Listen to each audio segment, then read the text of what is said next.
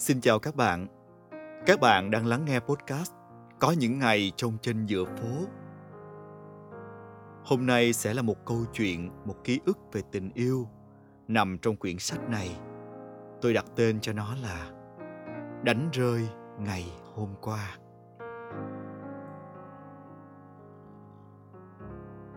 An không phải mối tình đầu của tôi, cũng chẳng là tình cuối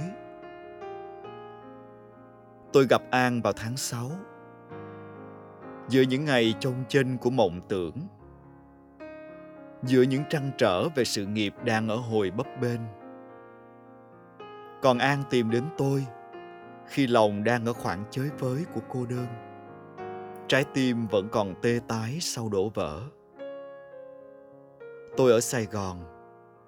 Vừa hay An cũng mới trở về từ New Zealand sau khi lấy bằng thạc sĩ. An muốn về nước làm việc.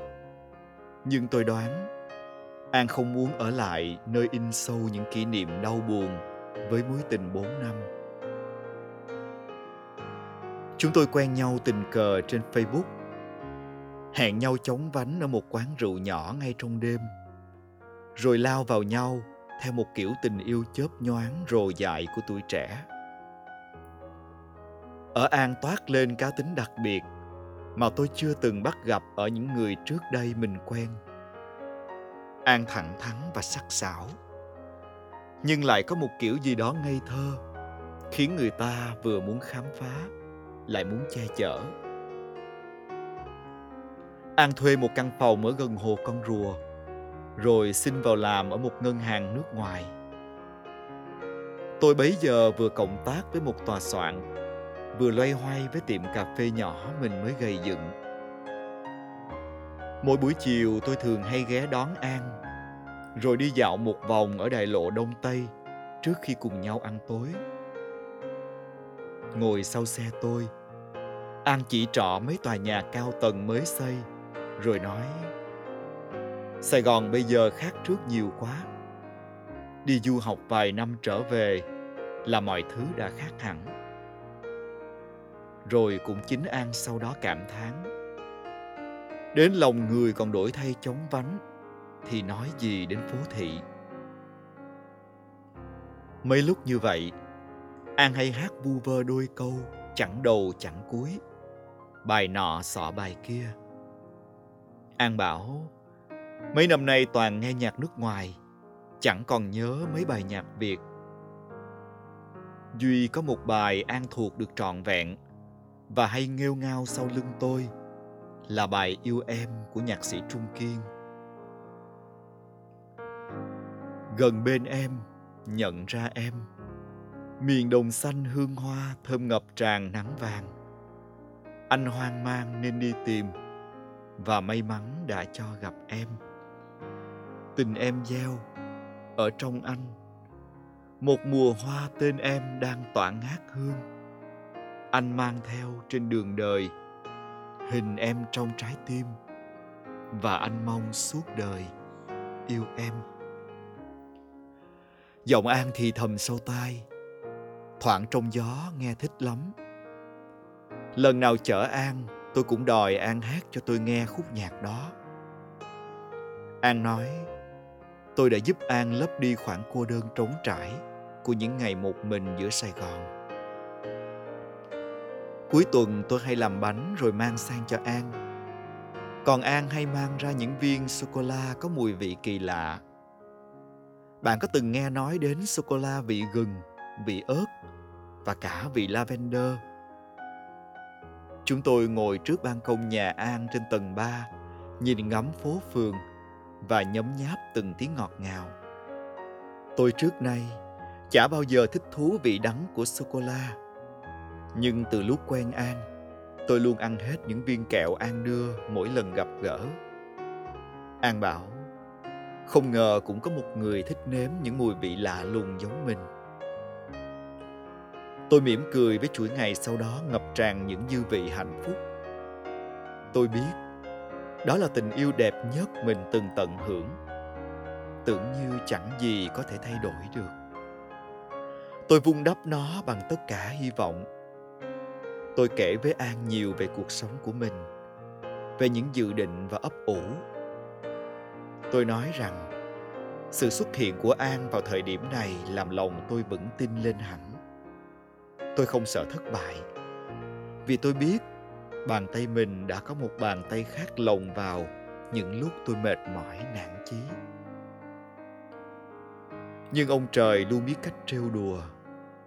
Những thứ đẹp đẽ nhất thường chóng tàn nhất. Phút giây ban đầu ngọt ngào bao nhiêu, thì về sau lại đắng chát bấy nhiêu. Bởi, tôi dần không còn nắm bắt được an. Hệt như mình đang phải một mình đuổi hình bắt bóng. An giống như một người khác, hay lặng tránh ánh mắt và những điều tôi nói. Những cuộc điện thoại trở nên khó khăn hơn an cũng thường xuyên bận rộn và biến mất một cách bí ẩn. Cho đến một ngày, tôi hầu như chẳng còn liên lạc được. Tôi tìm đến ngân hàng nơi an làm việc. Người ta nói an đã xin nghỉ việc được hơn nửa tháng. An trở về new zealand. Người cũ của an muốn quay lại. Họ nhận ra mình không thể sống thiếu nhau mấy tháng qua chỉ là một phép thử cho tình yêu. Và an thừa nhận, người mình thật sự muốn bên cạnh không phải là tôi. Tất cả những điều đó an viết trong email gửi tôi hai tháng sau. Điều trớ trêu nhất là lời nhắn chia tay tôi đọc được. Trong một buổi tối, tôi đưa đứa bạn thân bên mỹ về chơi, đi xem kịch hài ở sân khấu. Cái thời khắc đọc những dòng an viết nó bẻ bàn xiết bao. Khi xung quanh tôi ngập tràn những tiếng cười, còn thân thể tôi gần như hóa đá. An xin lỗi tôi về tất cả. An sợ tôi sẽ tổn thương và không chấp nhận được sự thật, nên quyết định lặng lẽ trở về new zealand và đến giờ mới dám nói ra mọi thứ. An nghĩ tôi đã có thể quên an và tìm kiếm niềm vui nơi một ai đó khác mối tình ngắn ngủi chính thức dừng lại sau 60 ngày đợi chờ.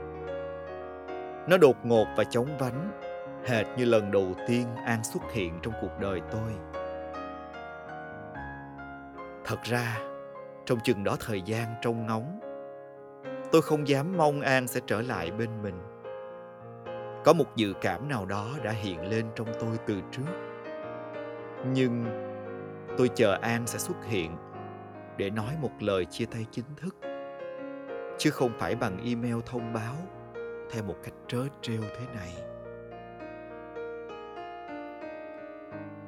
Có một buổi chiều như chiều tháng 6 năm ấy, chỉ khác cái màu hanh hao bây giờ ảm đạm, không giống cái nắng rực ngày cũ. Tôi chạy miết trên đường mặt gió mặt mưa. Mặt những tiếng còi xe in ỏi. Mặt hết dòng người đang vội vã xung quanh. Tôi như chạy hết sài gòn để tìm kiếm ngày hôm qua.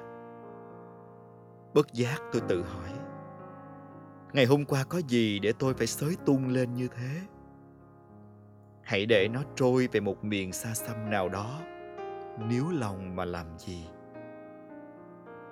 Nhưng rồi sau đó tôi vẫn cứ rong ruổi, cố lục lọi quá khứ. Vì tôi biết mình đã đánh rơi một điều gì đó quý giá lắm. Không hẳn là an hay tôi, mà là một quãng thanh xuân tươi đẹp, có sự vun bồi của mỗi người. Một quãng đời rất ngắn, nhưng có thật. Trên con đường mưa ấy trong tôi tự dưng vang lên những giai điệu quen thuộc. Tình em gieo ở trong anh. Một mùa hoa tên em đang tỏa ngát hương. Anh mang theo trên đường đời hình em trong trái tim. Tôi cố tìm lại trong cơn gió tiếng hát của an vào mùa hè năm ấy. Tìm lại ngày xưa, sau lưng tôi từng có một bóng hình nhưng mọi thứ đã trở thành quá vãng. Chỉ một cái quay đầu, chúng ta lập tức đánh rơi mất hôm qua. Có muốn níu lại cũng chẳng còn cách nào. Và có những người, một khi đi qua nhau là trở thành xa lạ. Vì tôi gặp lại an giữa sài gòn cũng vào một ngày mưa tháng 6 vài năm sau đó vô tình và ngượng ngùng. An quay trở lại thành phố này lúc nào tôi chẳng biết. Chỉ một mình. Hoặc là lúc đó tôi thấy an chỉ có một mình. Nhưng đâu còn quan trọng. An vẫn thế. Hệt như dáng hình vài năm trước tôi gặp và si mê. Có điều, đôi mắt chúng tôi nhìn nhau chiều nay khác đi rất nhiều. Tôi và an bối rối gật đầu rồi lướt qua nhau, như hàng trăm con người đang nhốn nháo chạy trốn cơn mưa bất chợt. Trước đây tôi vẫn suy tư, nếu một ngày vô tình gặp lại an, mình sẽ thế nào? Giận dữ, tha thứ, hay lao vào an với hàng trăm câu hỏi? Té ra đều không phải.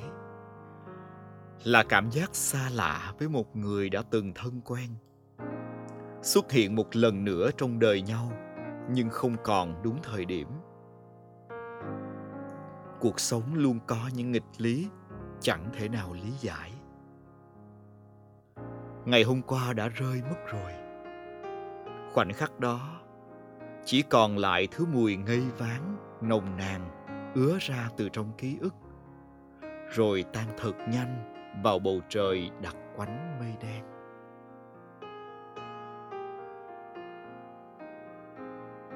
Cảm ơn các bạn đã lắng nghe trọn vẹn podcast ngày hôm nay cùng với tôi. Bài viết đánh rơi ngày hôm qua. Hẹn gặp lại các bạn trong những chủ đề, những miền ký ức thân thương khác của quyển sách có những ngày trong trên giữa phố. Xin chào và hẹn gặp lại. Bye bye.